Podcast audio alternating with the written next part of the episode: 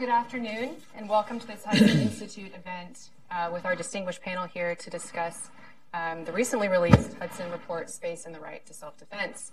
My name is Rebeccah Heinrichs. I have the privilege of serving as the study director, um, but I couldn't have done the report without uh, the, the, re- the review group that you'll find on page four of the study. Two of the members of that review group are here today General Jacoby and Kyl. Um, the other members of the group include another Northern Command, former Northern Command commander, General Renuart, former MDA director, Lieutenant General Trey Obering, former Air Force Space Command Commander General Shelton, and Dr. Michael Griffin, former NASA administrator, to name just a few. Collectively, they have more than three centuries of experience in the fields of diplomacy, space security, missile defense, defense acquisitions, and of course, all have borne some responsibility for ensuring that the United States is safe and secure. The problem this study addresses is laid out in the executive summary. The United States has for decades enjoyed preeminent military stature, in large part due to the technology um, advancements since World War II. However, to an unacceptable degree, the United States has not prioritized maintaining that advantage. And near peer competitors and even rogue states are contesting U.S. superiority in key areas. Despite the changes to the threat environment, many of the U.S. strategies and policies have not really changed much since the Cold War. This study makes several recommendations to change that. It should go without saying, but the study is not exhaustive. So, for those of you in the audience who are familiar with national security space policy, you might be disappointed that although we do uh, talk about the importance of our space assets, we do not deal with the spectrum of threats to them. Um, the study is limited to the threat posed by direct ascent um, anti satellite missiles. And, and, there, and, in fact, the whole study is, is try, we try to limit the scope just to missiles themselves. And that is because this is a new missile era. Rogue states, as well as near peer competitors, are developing their missile forces to hold at risk the United States homeland, allies, deployed forces, and space assets. The study recommends investing in current missile defense systems so that they fulfill their technical potential, as well as expanding the BMDS by deploying a more robust space sensor capability and space based interceptor layer. We concluded that, contrary to the belief of some, this is in fact technically feasible and it is affordable in the near term. We concluded that, that, um, that it does not violate current treaties either. We believe the MDA should examine various concepts and devise the most cost effective configuration and way forward. We've got to get started. We also found that there should be two policy changes. One, our national security space posture cannot merely remain passive in nature. So while striving for redundancy in our space architectures is good and necessary, as is moving towards a more robust SSA capability, it simply isn't enough. The United States must have the ability to actively defend and protect its space assets from attack. And two, the second policy change is that the United States must move away from a limited missile defense uh, policy to one that is more robust. It does not make sense to defend against some kinds of missiles, especially those from rogue states, especially as those rogue states are developing more complex missiles. Um, while remaining vulnerable, intentionally remaining vulnerable to more sophisticated missile threats coming out of mainly China and Russia, even as those countries develop missile defense systems themselves and invest in uh, offensive capabilities to exploit U.S. vulnerabilities. With that, I think that's enough uh, to chew on and get us started. Um, so I'm going to turn to my panel and I'm going to introduce each of them. Um, I will save some time at the end for questions, so if you could write those down to keep them concise um, and also identify um, whom you're with, whom you are, who you are, and um, what organization you're with. That would be helpful. Um, and please do hold your applause until the conclusion of the event. And with if that, and um, as I introduce my panelists, of course. So um, the first is General Charles Jacoby Jr., brings over 36 years of experience leading military government and international organizations and is currently serving as Senior Vice Chairman with Capital Peak Asset Management. Prior to retiring from the United States Army, he was the first Army officer to command North American Aerospace Defense Command, NORAD, and the United States Northern Command. General Jacoby has commanded at all levels in joint and Army assignments from company to geographic combatant command, including combat operations in Grenada with the 82nd Airborne Division, Operation Enduring Freedom Afghanistan, and Operation Iraq, Iraqi Freedom Iraq. He also served as instructor and assistant professor in the Department of History at the United States Military Academy at West Point. Senator Tom Cotton, from Arkansas serves on the Banking Committee, the Intelligence Committee, and the Armed Services Committee, and he chairs the Airland Subcommittee. He graduated from Harvard and Harvard Law School. After a clerkship with the U.S. Court of Appeals in private law practice, Senator Cotton joined the United States Army in response to the September 11th attacks. And he served there for uh, nearly five years on active duty as an infantry officer. While in uniform, Senator, he served in Iraq with the 101st Airborne and in Afghanistan with the Provincial Reconstruction Team. In his two combat tours, Senator Cotton served with the Old Guard at Arlington National Cemetery. His military decorations include the Bronze Star Medal, Combat Infantry Badge, and Ranger Tab. Senator Cotton has proven to be one of the leaders in the U.S. Senate on security issues, and especially ones related to, to strategic policy from nuclear nonproliferation, nuclear modernization, and missile defense. And of course, last but not least, Senator Jon Kyl. The senator retired from Congress in 2013, the second highest ranking Republican senator. He advises companies on domestic and international policies that influence U.S. and multinational businesses and assists corporate clients on defense and national security matters, among others. During Senator Kyl's 26 years in Congress, he built a reputation for mastering the complexities of legislative policy and coalition building. In 2010, Time magazine called him one of the 100 most influential people in the world, noting his encyclopedic knowledge of domestic and foreign policy and his hard work and leadership, and his power to persuade. Senator Kyl sat on the Senate Finance Committee, and he also served as the ranking Republican on the Senate Judiciary Committee's Subcommittee on Crime and Terrorism.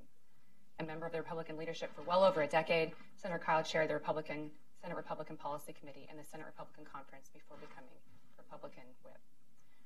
Senator Kyl was and continues to be a leader on these issues um, on arms control, nuclear modernization, and especially of interest today on missile defense in particular, um, and also expanding missile defense to include space.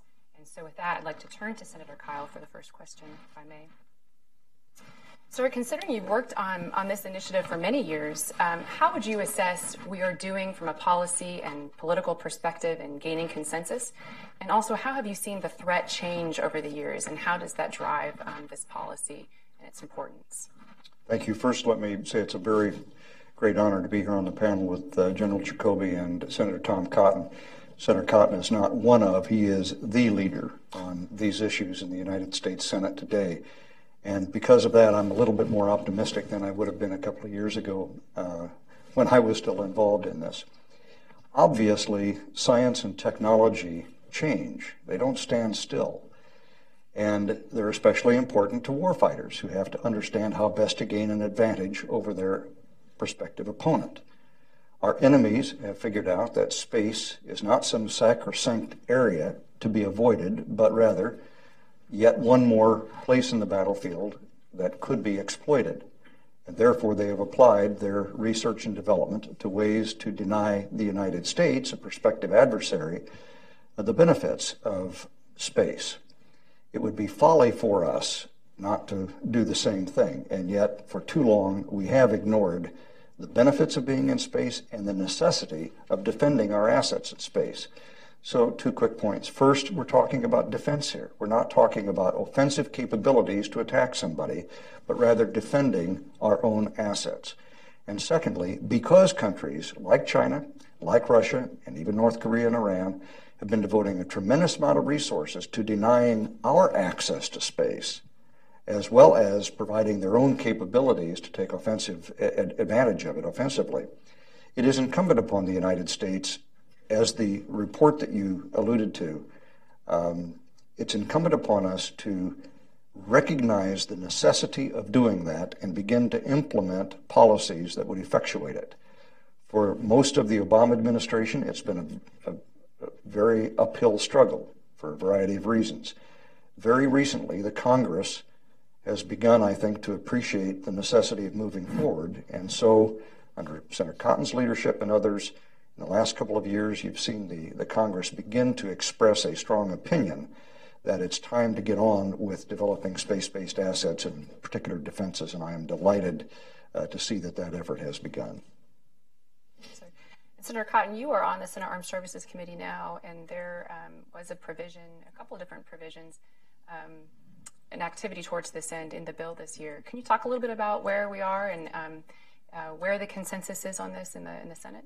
Sure. Uh, first, thanks for having me. Thanks very much for, for drafting a very insightful report. Uh, to the extent I provide any leadership or knowledge on these issues, it's only because I stand on the shoulder of a giant, Jon Kyl, uh, who has helped teach and mentor me on this and many other matters. So in the Armed Services Committee, we did include two provisions related to these issues in the NDAA, which passed on the floor as well. One would strike the term limited from the Ballistic uh, or the Missile Defense Act of 1999's policy statement, uh, and two that would uh, call for the research, development, test, and evaluation of space-based interceptors. striking limited, I, I think, is an important mindset change because when that uh, law was passed. We were in a time when thought the Russian threat was receding. Uh, the China threat wasn't uh, quite as severe as it is today. The only real threat we might have faced from a ballistic missile would come from a rogue nation like North Korea or Iran we face a very different world today. Uh, Russia has invested tremendous amount of resources in modernizing its nuclear forces. China's continued to expand its. Obviously, North Korea and Iran have been very aggressive in developing and testing ballistic missiles that are capable of holding at risk our troops and our allies and potentially our homeland here in the United States. Um, and then the, the second provision about space-based interceptors would recognize uh, the important role that terrestrial or sea-based interceptors play. Some of those are already deployed, but also the fact that they can't cover as far a range and they don't give as much versatility, survivability, and reliability as a space-based interceptor might. Um, now that may be somewhat in the future, but we don't see any reason why we should be putting self-imposed political limitations on our missile defense systems. Because as Jon said, the threat is already with us, not just in ballistic missiles, but in anti-satellite systems as well. And the United States depends more than any other nation to fight wars uh, on our space-based communications, timing, positioning, navigation systems, and so forth. And our adversaries realize that those are asymmetric vulnerabilities because they don't rely on space as much as we do. They can take relatively inexpensive weapons and destroy uh, very expensive satellite systems that we have and have catastrophic effects on our ability to fight in the air and sea and on land. So there's still a lot of research to be done, a lot of studying, but the last thing we should have is political, self-imposed political limitations on uh, missile defense and on defense in space, which of course very similar related technologies. But as you said, uh, it's great to have survivable satellites. It's great to have a nuclear arsenal that can deter nuclear strikes against our country. It's even better to have redundant systems in place to be able to stop other countries' uh, anti-satellite weapons or to be able to stop a ballistic missile attack against the United States.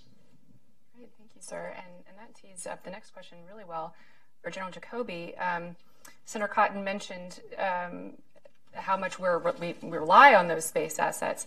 So, can you talk a little bit about um, one, just how much we, we depend on space, especially from a military perspective, and then two, how the threats have in, have been increasing and how that has a, um, a sort of restricting or restraining effect, or how it could increasingly be so on our military. Well, first of all, thanks for inviting me to be on this distinguished panel, and uh, it's good to be able to contribute to this discussion. Just from a commander's point of view, uh, in space, I'm not telling uh, informed audience anything that you don't already know. Uh, we've become very reliant in some of our most important functions in warfighting and in the economy and in entertainment and how we live.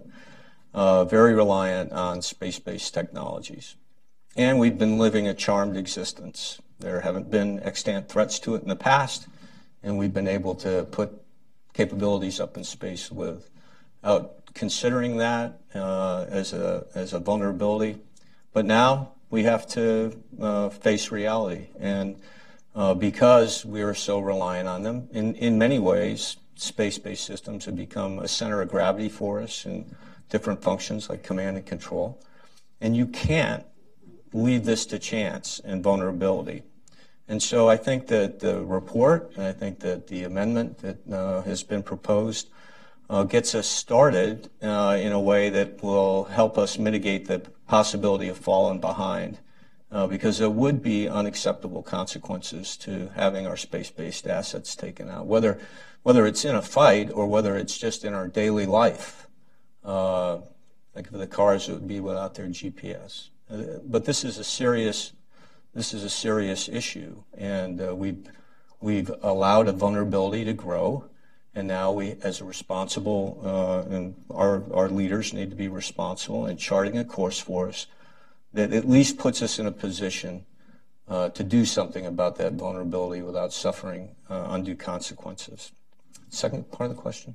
How has the, as the threats have increased, how has that had an effect on our ability to make decisions um, and how we act from a military perspective? Well, when I took over uh, NORAD and NORTHCOM in 2011, um, there are lots of things on the Homeland uh, Defense plate, uh, to include defense support to civil authorities, which is uh, helping our citizens in times of their greatest needs. And I was amazed at the pace of change from 2000, 2011 through the end of my command in 2014, uh, growing threats to the homeland. And so I saw my needle, compass needle shift from worrying more about hurricanes and other kinds of things to becoming very concerned about the vulnerabilities to the homeland in all of the domains cyberspace, space, aerospace, subsurface, surface, terrorism. Uh, I think all of us, if you step back and reflected over the last four or five years, you would say, yeah, the threats to the homeland have become tangible in a way that it hasn't in the past. We used to, we used to describe a home game and an away game. Now there's just one game. It's defending the United States. It starts forward with our long held strategy of forward engagement and alliances all the way back into our homeland now. And so it's sad that uh, that truth has changed, but it's not something we can just sit back and allow to happen. We have to respond to it, and we have to ensure that our decision making at the highest level, our strategic decision making, is not compromised by uh, new and expanding threats to the homeland. And if it is, we have to we have to either address that threat that's compromising our decision making, or we're going to have to change some fundamental things about our grand strategy for the United States. Just to just to put a fine point on that, for example, um, you had mentioned previously, if we know that North Korea does have the KN-08 capability, which is a, a mobile um, missile system, and they're able to uh, mount a warhead, and miniaturize a warhead, and put it on there. Um, it will change the calculus for our military commanders and how they would advise civilian leadership in various situations that are happening on the Korean Peninsula, for instance. It fundamentally changes the risk calculus of any of our plans anywhere in the world if we can be held at risk in the homeland and threatened in, in a way that would be catastrophic if we were to execute that plan. I'll take more questions on that, but it's, it's a pretty obvious problem but it doesn't really uh, appear until you have an actor like North Korea or Iran that we don't have a relationship with or a stable relationship or equal stakes in a problem. And all of a sudden now, all of your strategic options in the past have now been constrained to almost unacceptable options. Okay, and I, I would think you all know what I'm talking about there. I'd like to go back to this. Um, Senator Cotton mentioned one of the provisions that was changed was amending the 1999 National Missile Defense Act. Um, and that, that act states that, that, we, that, the United States is to develop a, a system um, as soon as possible to defend against a limited missile attack, um, whether unauthorized, accidental, or you know, a purposeful attack. Um, it, it is not, the, the, the, language is there so that it doesn't prevent us from building a more comprehensive, more robust system, but it has had the effect of limiting um, the system. Um, that the Missile Defense Agency takes its cue from there. Policymakers look at that and say, we're only going to defend against rogue state actors. And so striking that that limited um, would would sort of you know allow policymakers to say, look, we can we can fulfill the technical potential to our missile defense systems and build what we need to based on the threat. Um, can you can you talk about just how that was? That Whenever you had that debate in the Senate Armed Services Committee, did, did you get a, a significant? Was there a significant amount of uh, uh, pushback from the other party, or does it seem like we are moving forward to this idea that we need to no longer um, remain vulnerable to near-peer competitors like China and Russia, but that we should just build our defenses as we as we see the threats appearing? Well, I'm not sure how it got there in the first place. Uh, maybe Jon can say a little bit about that. Uh, it sounds like a classic political compromise to get a few more votes at the end of a long debate. But it has had it, has, it didn't have to have the effect, but it has had the effect of limiting, uh, especially under this administration, um, the development of missile defenses to that one-off strike. You know, one rogue nation like North Korea, or maybe someone who's not authorized by civilian command authority in, in uh, his country.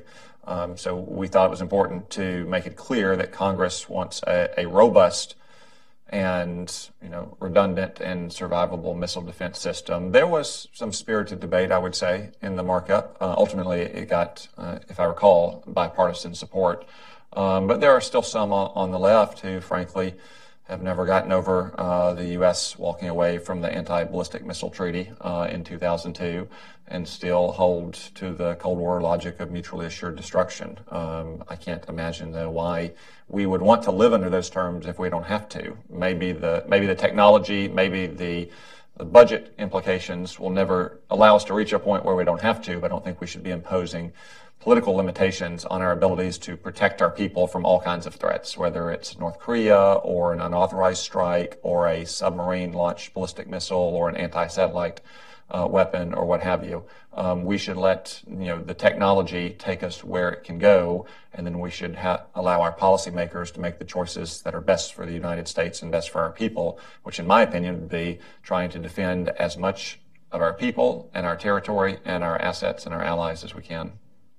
And Senator Crum, if you could maybe um, talk a little bit, little bit about that too, because you watch this sort of debate debate unfold, and there still is a little bit of um, resistance on the part of some uh, wanting to maintain mutually vulnerable with China and Russia. Um, and they, uh, opponents of, of moving forward with this would argue that should the United States expand missile defense, that that would be provocative, that that would provoke um, China, China and Russia, for instance, so that they would build more offensive capabilities and go to space. That, that's a palpably fallacious argument. Uh, you simply look at what has been underway for many years by, you mentioned Russia and China both, but also rogue states like North Korea and Iran. All of our forbearance has gotten us exactly nowhere in terms of their uh, plans and, and their development. We are now becoming aware of some capabilities of the Russians in particular, which have been years in the development. And we had some idea that these things were being developed, but now they've had to come out more into the open. We've seen some tests uh, they've actually written about these things in their journals and they've talked about them in their doctrine. So this has been going on for years. At the time when we were forbearing on the theory that if we did anything provocative, it would it would make them have to respond in some way. Well, they were responding all along, and now it's evident uh, that, that they intend to have a new generation of missiles and in the case of Russia, for example, different kinds of missiles, road mobile, rail mobile, the new rail system that they have, replacing the old SS 18, uh, a, a, new um, kind of cruise uh, missile, uh, a hypersonic um, type of weapon. Uh, the United States has also worked on, as has China.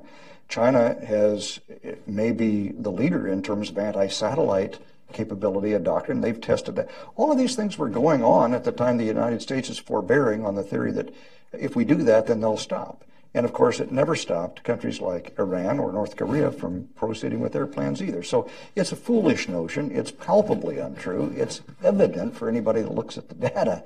Uh, and therefore, I, I, don't know why anybody would rely upon that argument in a serious way. Yeah, can I just chime in and, and say, uh, I mean, the idea that developing defensive capabilities, not offensive yeah. capabilities, not developing a new cruise missile, which we need, or a new uh, ballistic missile submarine, which we need, or a new long range bomber, bomber, but defensive capabilities would be provocative. I mean, that's the kind of argument that Soviet leaders would have made as well. And just like Soviet leaders, when Vladimir Putin makes that argument to Westerners, that these defensive capabilities are provocative, and Westerners believe him, in private he laughs at those Westerners and calls them chumps. I mean, it is not, it's impossible to say that it's provocative to develop defensive capabilities to protect your own people. And as Jon said, our forbearance for all these years has, has gotten us nothing but the greater vulnerabilities that General Jacoby was talking about. I think that's, that's exactly right. That's what we found in the study. Um, and, and in fact, many of the vulnerabilities that, that we've intentionally allowed to be there have been intentionally exploited, noted, and exploited. And so um, we have seen the effect of, you know, weakness has provoked. It has provoked them to, to move forward in these capabilities. And so what we found in the study is that we, what we need to do is close, close those deterrent gaps that are there.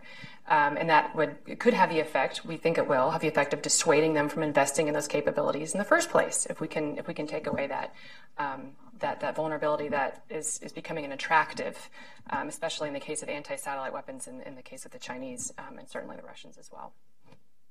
And we talked a little bit about um, uh, this idea too of, of, of you know, the Russians and the Chinese now. It's, it's been the Russians have for a long time opposed expanding current missile defenses. So not even talking about space. Um, we've seen lately in the news that um, as the administration moves forward on putting a THAAD battery in, in South Korea, uh, that the uh, Chinese have opposed um, opposed that, um, and, and the, in fact the Russians have as well.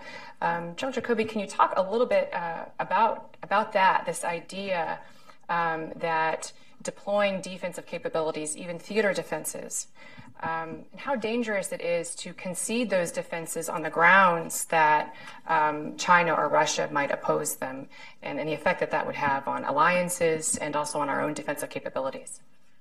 Uh, in Northeast Asia, there's really a complex dynamic going on, but at the center of it is uh, a very strong and time tested alliance with South Korea.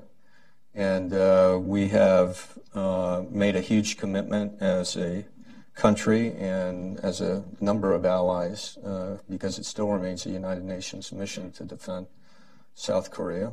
Uh, we've made a, huge investment in that to deter conflict. And conflict for many, many years uh, was seen as being a large conventional attack across the demilitarized zone. With the introduction of short, intermediate, and now long range ballistic missiles, it's gone from a peninsula problem to a regional problem to include a homeland problem for us. And if we don't, uh, if we're still defending with bows and arrows when the uh, you know conflict escalates, or we're not going to create the deterrent effect that we need to to keep peace on the Korean Peninsula, to keep peace in the region, and to ensure the homeland isn't held at risk. That is just a logical step that, that actually was imposed by uh, the actions of the North Korean regime in demonstrating a capability and intention uh, to hold at risk South Korea with uh, intermediate and short range ballistic missiles. Uh, there was no huge desire for us to continue the THAAD line. It's always a fight for ballistic missile defense systems. But the truth of the matter is that was uh, really the logical choice. And after intense debate and trying to assess uh, what the complexities of the environment might hold, to include perceptions that the Chinese might have, we really can't get in a world where we, we refuse to defend our, ourselves and allow us to tagline uh, legitimate, necessary, prudent defensive measures as being provocative. In fact, what we have seen, um, especially over the, the, course of this administration, the last two terms, that um, when Russia has opposed even short-range ballistic missile defenses um, and long-range missile defenses that, we, that the Bush administration had proposed for Poland and the Czech Republic, that when Russia uh, opposed it, uh, this administration uh, backed away from it, canceled it, and then proposed um, a the European phase adaptive approach. Um, but then even the fourth phase, which was, was, was supposed to provide a homeland defense capability, the administration canceled that as well. Um, and as a result, we have a system that is less capable, and we're sort of we're still playing catch up, um, even as the threat continues to grow. Could I just add something to that? So one other aspect of this. So this is just a soldier's perspective, but certainly the Russians and the Chinese and other uh, stakeholders understand that in South Korea, besides being uh, a wonderful ally, a significant economic engine for growth throughout the world, that there are tens of thousands of American citizens living there. There's still uh, U.S. forces there. Uh, they are playing a defensive role. They are at risk every day to a host of threats that now include the potential for ballistic missile uh, carried weapons of mass destruction. We cannot not act on that. Thank you, sir. Um, Senator Kyl, could, if you if you could, could you you could explain the effect that that has had from just um, a policy perspective of um, as near peer competitors push back and the United States withdraws as a matter of foreign policy. Yeah. How, how has that had a real practical effect on our current missile defense capabilities? Well, first, the effect on, on our allied, uh, you know, we, we have a strategy that relies on others to combine with our own capabilities to provide for mutual defense. And a big part of the U.S. commitment is a nuclear umbrella in certain situations, or in some situations also missile defense capabilities. And when the United States unilaterally withdrew without even notifying our key allies that we were going to withdraw these capabilities, and at the same time tried to re- press the reset button with Russia, it soured relationships in a way that I think still reverberates uh, among our allies. They, they wonder whether they can count on the United States. This becomes very dangerous for a couple of reasons. First, um, it does contribute to nuclear proliferation. If countries that are relying upon our either defense or deterrent effect from our uh, strategic uh, nuclear program don't think that they can rely on that, then they talk more and more about developing their own systems. That's not good.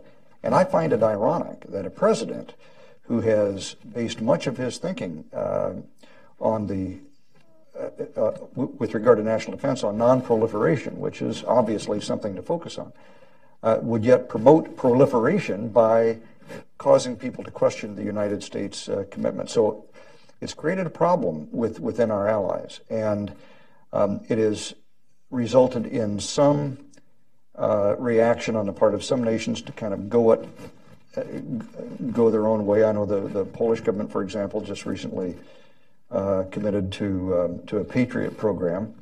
Uh, if the United States can continue to work with these allies to have an integrated system that can rely upon the right kind of radars and tracking and the like, as, as well as missile systems, um, we can provide a defensive capability, and they don't have to worry about uh, uh, acquiring a, a, an offensive capability. And I would think that would be to everybody's advantage. Uh, but again, it hasn't quite uh, quite worked out that way, and I'm a little mystified that people in the current administration don't see the connection between the policy and what happens on the ground. Especially since it's why the president won his Nobel Peace Prize. Yeah. And, and, we have seen now, um, you know, as the administration, the Obama administration canceled the, the Bush administration's plans for a, uh, the third uh, ground-based interceptor site in Poland. Um, and then, they, then we were to, to roll out the European phase adaptive approach with a, the fourth phase culminating in the SM-32B, which pro- would, would have provided additional homeland protection. That was canceled as well. And so he, here we are now with a, um, uh, fewer GBIs at our disposal um, to protect the homeland. Um, and uh, and in fact, when when the Secretary of Defense announced that we would be deploying 14 additional GBIs, um, many of us said, "Yeah, but those should have already been it just got back to the original number of 44. It got back to the original number of 44. So we, we truly are playing catch up. And then the ground based mid course defense system, of course, has um, suffered uh, quite a bit of funding cuts and so is still trying to um, make those necessary improvements that, that should have been happening all along. Um, and then that brings me to the, the next question, which is um, some people argue that because the administration secured the Iran deal, the JCPOA, that the Russians, of course, would argue that there's no there's no longer a need for missile defense because we've taken care of the nuclear component of the, of the Iranian missile program. Um, and of course, my response to that is has been, but we've seen since the JCPOA was was finalized that the Iranians are now taking off on missile development and testing. So, Senator Cotton, I'd like to turn to you and. Um, uh, how should we understand the Iranian missile program at this point, especially after the JCPOA? And, and isn't this a reason to actually expand? And shouldn't we find even greater bipartisan consensus? Um, because we've essentially, even though there's a UN Security Council resolution that essentially prohibits it, they're, they're ignoring that, um, and really at no cost to them. Um, if you could speak to that. Well, the, the Iran nuclear deal is one year anniversary tomorrow. The traditional gift for a one year anniversary is paper, which is appropriate since it was a mere parchment barrier to Iran's nuclear ambitions or its regional ag- aggression. Um, is um, still very much a threat to the United States. Many of the limitations uh, on Iran were the mere sleeves off their vest. They were already facing certain technical and scientific challenges. They had time uh, prohibitions that are going to be roughly aligned with what it would take them to achieve those technical or scientific advances. And as you say, their ballistic missile program has not slowed down much at all. Uh, you see test after test in recent months. Just in the last couple of weeks, you've seen both Chancellor Merkel and the German intelligence service saying that they are violating the deal and its associated UN Security Council resolutions by continuing to acquire illicitly uh, nuclear and ballistic missile related materials through German companies using front groups. So the ballistic missile threat from Iran remains very much at risk uh, to the United States uh, in the long term, to Europe in the medium term, and certainly to our allies and to our troops in the Middle East in the near term. Um, but there's also a threat from the east from Russia. Russian generals and senior civilian leaders are rattling nuclear sabers in a way that we haven't seen since the heights of the Cold War in the 1960s. Uh, and we have to take that as a real risk. Um, you know, we don't mistrust Russia and vice versa because we have all those missiles and nuclear warheads. We have those missiles because we mistrust Russia. And as long as Russia is occupying Crimea and eastern Ukraine and Georgia and Moldova and conducting SNAP exercises and they threaten both conventional and nuclear strikes against NATO allies. We need to continue the development and deployment of missile defenses into those NATO allies. Um, and General Jacoby, some some people would say uh, that missile defense is still it's it's too hard. We've basically we've gone as far as we can, technically speaking. Um, and, and I have found um, across defense programs, it seems like people pick on, they make that argument with, with missile defense in particular. They don't make the same kind of arguments with, with other defense, um, other Department of Defense programs. Um, can you talk from, uh, from the combatant commander of Northern Command uh, how much you uh, truly relied on the ground-based mid-course defense system, and and also uh, speak a little bit about how uh, this is just sort of par for the course for, for military programs that you have to continue to push, you have to continue to evolve. And, and then essentially we've proven that missile defense uh, technically works and, and that we, we still need to fill out some of these systems technically. Even, even GMD can be filled out, we can expand it on, on, the, on the U.S. homeland, et cetera, and what that would provide our combatant commanders in charge of, of protecting the homeland. Unfortunately, um, missile defense at, at some point early in its uh, development, you know, became victim of a slogan, you know, can't hit a bullet with a bullet. And, and so that is so catchy that it's hard to overcome when actually there's a, you know, huge number of systems that hit bullets with bullets. I mean, that is well within our skill set next, or right now. So that is, you know, that gets people off track and it gets them thinking wrong about the problem. Um, I will tell you, as the nor- northern, uh, north Northern Command commander, uh, we got to uh, suffer through and observe, you know, the repeated uh, North Korean ICBM, or they weren't ICBM tests, they were their space launch tests, which certainly serve as test beds for ICBM uh, development and the development of the missiles themselves and the develop, continued now testing of the intermediate range ballistic missiles. And I've sat in the command center and watched them go through this process and watched them launch.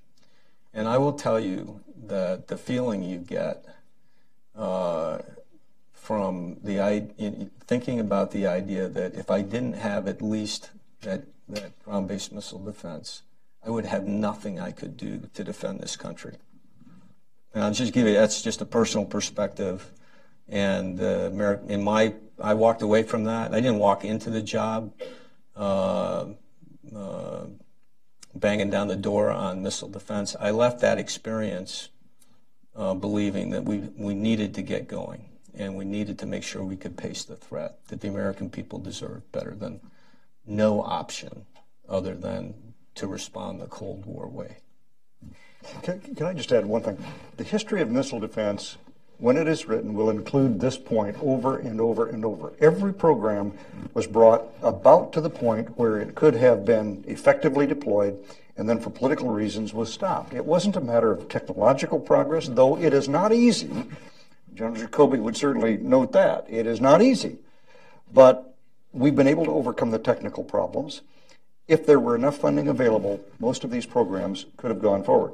Uh, maybe it's a good thing that some of them didn't, but I could. We were briefed more than 20 years ago on the on the technical feasibility of Brilliant Pebbles, a space-based system. Well, now it's a lot cheaper now, and it's, it, it could be done in in better ways now.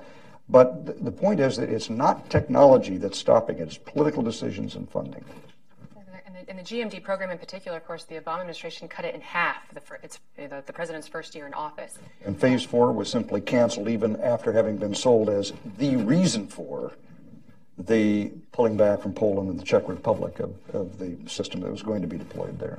And then uh, our, our far term systems that, that we were investing in the Bush administration, directed energy, uh, which is something that we also advocate for in the study, that this is something we would ideally like to put it, um, put it on uh, a space based constellation, um, not just on UAVs, which is the current um, far term plan for the Missile Defense Agency. Um, that this technology, we were seeing breakthroughs on the airborne laser program, and this administration cut that as well. Um, so we have seen major, major uh, setbacks uh, in that regard. Um, and, and, to that point too, uh, the, the, Institute for Defense Analysis uh, also did a study per Senator Kyl's uh, work in the Senate before he left. He got a provision in the bill that mandated a study by the Institute for Defense Analysis to look at this concept of putting space-based interceptors um, on orbit. And in fact, they found, which we cite heavily in the study, that it is technically feasible um, in the near term, and it is in fact affordable. In fact, if we hadn't cut the budget to the extent that we have under the Obama administration, um, kept it at the same level, about a billion and a half dollars more than it is now annually, we could already be doing this in addition to everything we're already doing um, in the missile defense budget. Um, and so, uh, if I could talk a little bit about cost um, and and the constraints that the that the Congress finds itself under now, and um, and how that has been, uh, how that is controlling the conversation about priorities and defense priorities and something like this. Because one of the big arguments against exactly this is that it's simply cost prohibitive. It's just too expensive. Um, Senator Cotton, could you speak to that a little bit? Um, well, it's not, and it shouldn't. Uh, taking a step back more broadly about our military, um, our military is not the reason why we have uh, a $19 trillion debt. We all know the reason for that. Our economy isn't growing strongly enough. Healthcare and retirement programs of the federal government are wildly out of proportion, um, and we uh, haven't addressed those fundamental problems. If anything, our military helps secure the prosperous economy that we need so we can have global trade, so our economy is strong, so that we can create jobs, so we have more taxpayers and more economic growth to fund the military in the first place. It is simply not true that the military is responsible for the size of the deficit or the debt. And in fact, Anytime we cut our military, as we did throughout the 1990s, it ends up costing us more in the long run. It costs us because our adversaries catch up, because they attack us, because we end up having to fight back. We have to build back capabilities that we lost. That takes more time. It takes more money to build them if we had just maintained them. So even though it's a repeated pattern throughout our history and most countries' histories, it is the height of folly because in the long term, it simply costs more to get back to where you should have been. That's the military as a whole. Missile defense is a relatively small part of our budget as well. And the consequences of failing to develop effective missile defense systems could be truly catastrophic on a national level and on an economic level. Um, so I think what the president's budgets have done over the last eight years to our missile defense systems uh, has been appalling um, because it is, I mean, the military as a whole is such a small fraction of uh, the money that our government spends. It's the best return we get on it, and missile defense in particular is even a small, tiny fraction of that. I mean, you hear the same arguments about our nuclear enterprise as well. You know, why do we spend so much money on weapons we never use? When in fact we don't spend that much money on them, three to four percent of total military spending, and in fact we use our nuclear weapons every single day. Um, and that that brings us to another point too. That the the the the relationship between defensive of systems and our nuclear deterrent. Um, New START. Uh, the, there, there, was some effort to actually put some restrictive language that could have restricted missile defenses in the New START treaty. Um, Senator Kyl, could you could you speak to that and um, and how we were able to make sure that that didn't happen, um, but but also uh, where we are in regards to how uh, people think about that in the New START treaty. We made sure it didn't happen by making sure that uh, the administration understood that the treaty wouldn't be adopted if, if language were included in the preamble. The problem is that the administration signaled to the Russians that they didn't need to worry about it anyway, and their actions since then have, have borne out the commitments that they probably made. Um, as a result, uh, even though uh, Russia continues to uh, to talk about it, uh, the reality is the administration hasn't. Uh, it has actually canceled plans that we had and not not moved forward in any particularly meaningful way, other than uh, the one program, which was to get back to the original 44 ground-based interceptors, which are not effective except against potentially North Korea at this point. Uh, to, to, make it, it wouldn't be effective even against an accidental launch, say from Russia.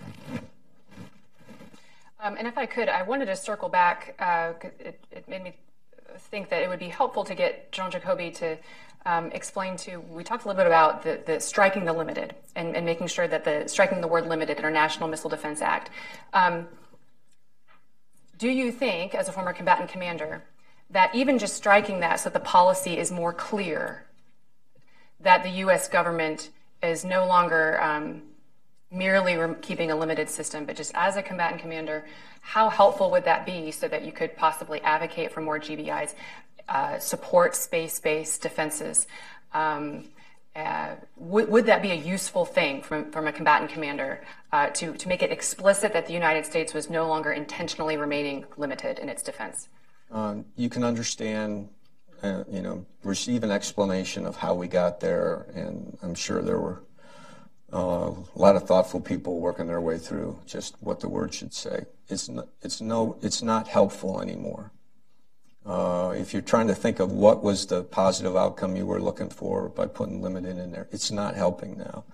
We're, we're uh, we, we are defaulting to policy instead of strategy and that's that means that we're not putting uh, the emphasis on the ends we're trying to accomplish, uh, the means at our disposal to do it, and the risk that we're taking by not uh, pacing, keeping pace with the threat.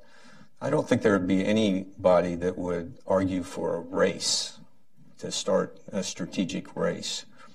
We absolutely have to, I would say, start by ensuring that we have you know, a, a really clear-eyed view of our threats, uh, both from a policy standpoint and technically from a technical standpoint, uh, so that we're not caught by surprise by strategic systems. That's that's we can't allow that to happen in today's day and age.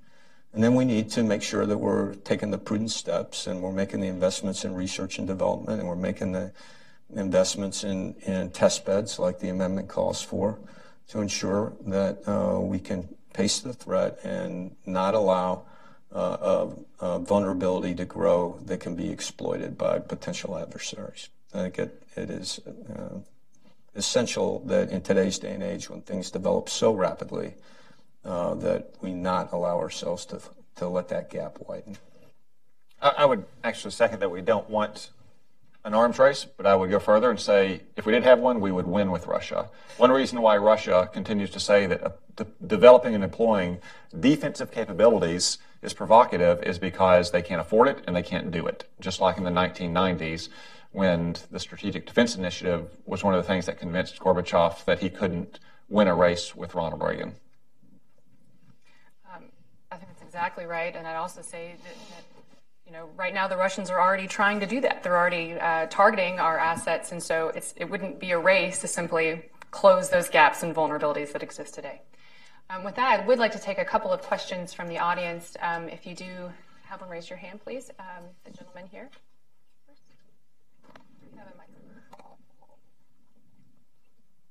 Thank you for coming. Uh, my name is Mitsuo Nakai, uh, Japan native, U.S. citizen. Uh, member of Reagan Foundations. Um, couple questions. Uh, number one, my na- uh, my mother country, Japan, is she going to be safe? Uh, I, am I'm talking about missile defense, uh, referring to North Korea. Um, number two, thank you, uh, Senator, for going to, um, I mean, speaking at the Flag Day dinner in Southern California. I just moved to DC from Southern California they are telling me, "Oh yeah, he was great." So you have lots of friends in Southern California.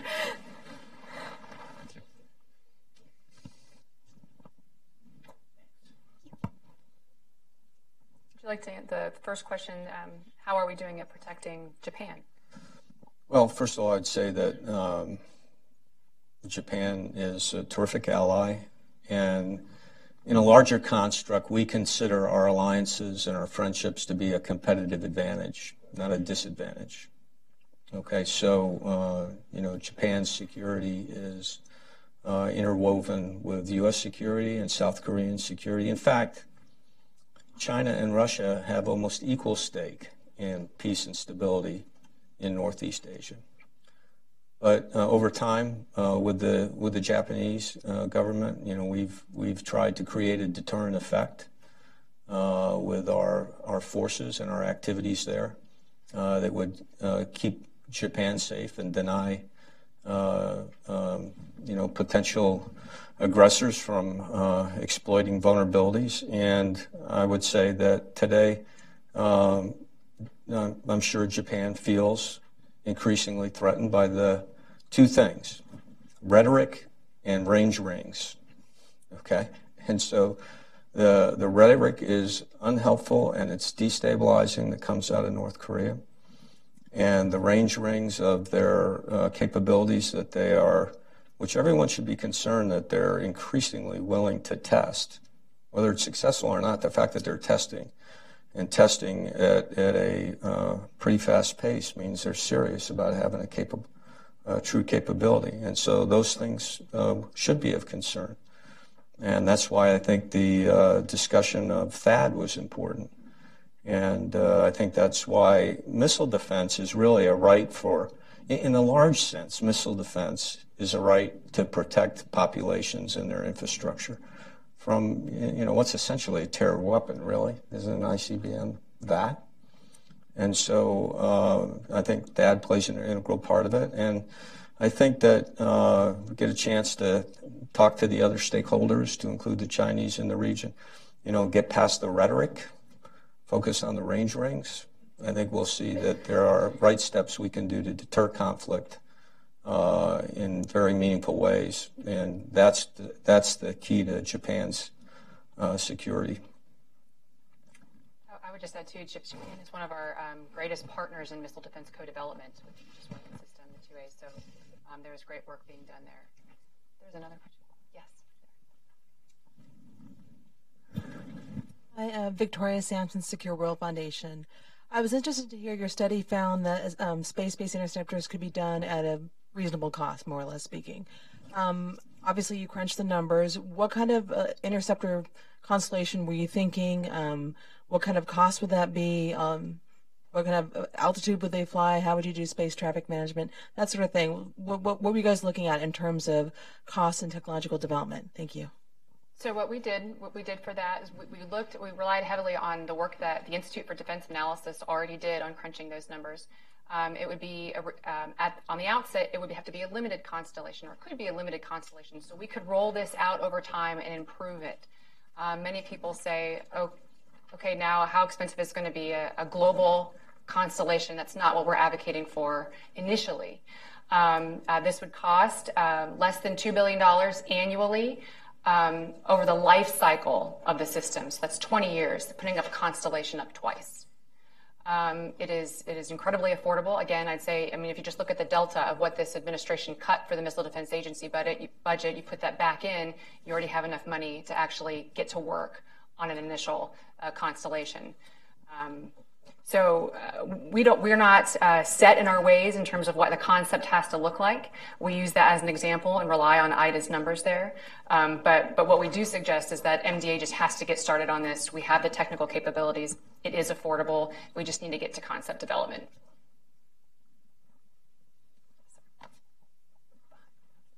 Hi, uh, Thomas Keaton. I'm an intern here at Hudson. Um, just continuing on the theme of, uh, of budget, because budgetary limitations have been mentioned um, a few times. If uh, a new administration was to increase the defense budget, is uh, increased GBIs and kind of new uh, SBIs, are they priority number one for, for an increased defense budget, or are there still areas which take more precedence?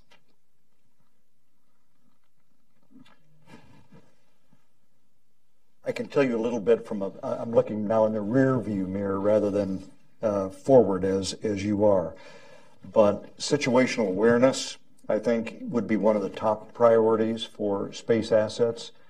Important for any system that you later develop anyway, but it also has its own benefits systems that would provide coverage all over the world. You're not limited then to particular theater coverage, whatever you can cover overseas, you can cover over allies, you can cover over the homeland.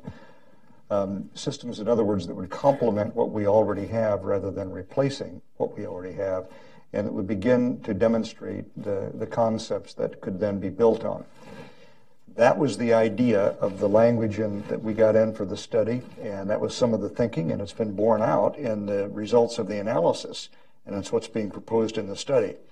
As to what the political uh, view would be of a new administration or of the Congress next year on priorities, and the military, frankly, also. I'd leave that to our other two experts here. I, I, would say that you know the most immediate priority needs to be readiness. We still have uh, troops deployed in Afghanistan and Iraq. They're still being strained uh, by you know the uh, budget limitations. You know we've got aircraft that are flying too many hours that are not not able to fly, that are having to fly extended missions because their uh, relief is not are not able to take off. Um, that's a relatively small pot of money, though, in the much larger pot that needs to be expanded. And uh, missile defense programs to be one of the top priorities in that, in part because of the development time. I, and uh, my uh, answer, by the way, didn't uh, focus on military or security needs overall. I mean, clearly you got things like cyber and all of those things. I was specifically limiting mine to if you were to do something in missile defense, where would you start? So, as a former commander, I, I know this. Is, I don't want you to to think I'm uh, you know, hiding behind a military construct here. But so I've been retired for two years, and you get out of date fast uh, in terms of you know some of the technical things. So I'll just tell you, when I was the commander, what I testified to just a couple of years ago, and I, I don't, you know, you never want to cut the legs out from underneath the current serving uh, commander. But what I testified to was I'd spend my first dollar on in, on strategic intelligence. Okay, um, we don't need to have these prolonged and contentious debates about, uh, you know, where is the North Korean missile program? Where is the? No- we were caught by surprise with the North Korean capability. Uh, uh, and I don't mean that as an indictment on the intelligence community. We spent a lot of effort over the last decade and a half, rightfully so, on very tactical and operational intelligence. And I think we have to reinvent our strategic intelligence capability. And we need to know more about North Korean strategic capabilities, know, know more about their strategic rocket forces. The same thing's true with Iran and other countries that aspire to have uh, strategic capability. And we're going to have to make that job one uh, because we should be we should be threat based and we should pace the threat, not race the threat. So I would say uh, that's the, that's the first dollar. That's the second. I'm sorry. Oh no, I was going to say, sir. Would you say then you're talking about space sensors as well? Because yeah. I know that um, not only is there reluctance to put interceptors in space, but there's even reluctance to put sensors in space. Everyone wants to, you know, do terrestrial or sea-based um, because of the, the the, the fear of being provocative again in space, but that is really our best vantage point for seeing what's going on in North Korea, for instance. So, as a converted infantryman to a aerospace defense commander, the, the second priority that became clear to me was, and, and not just today, but looking forward into the future, is our, dis, our ability to do discrimination effectively many, many uh, systems that we aspire to field really depend on better discrimination. So the long range discriminating radar is really critical. We need to have that capability to be space based, not just ground based and sea based, where we have sometimes episodic coverage. So those are the two things. And then missile inventory. Uh, it's hard to say that that's a lower priority. It's not. I just told you what, what, what would be the first two things that I always testified to.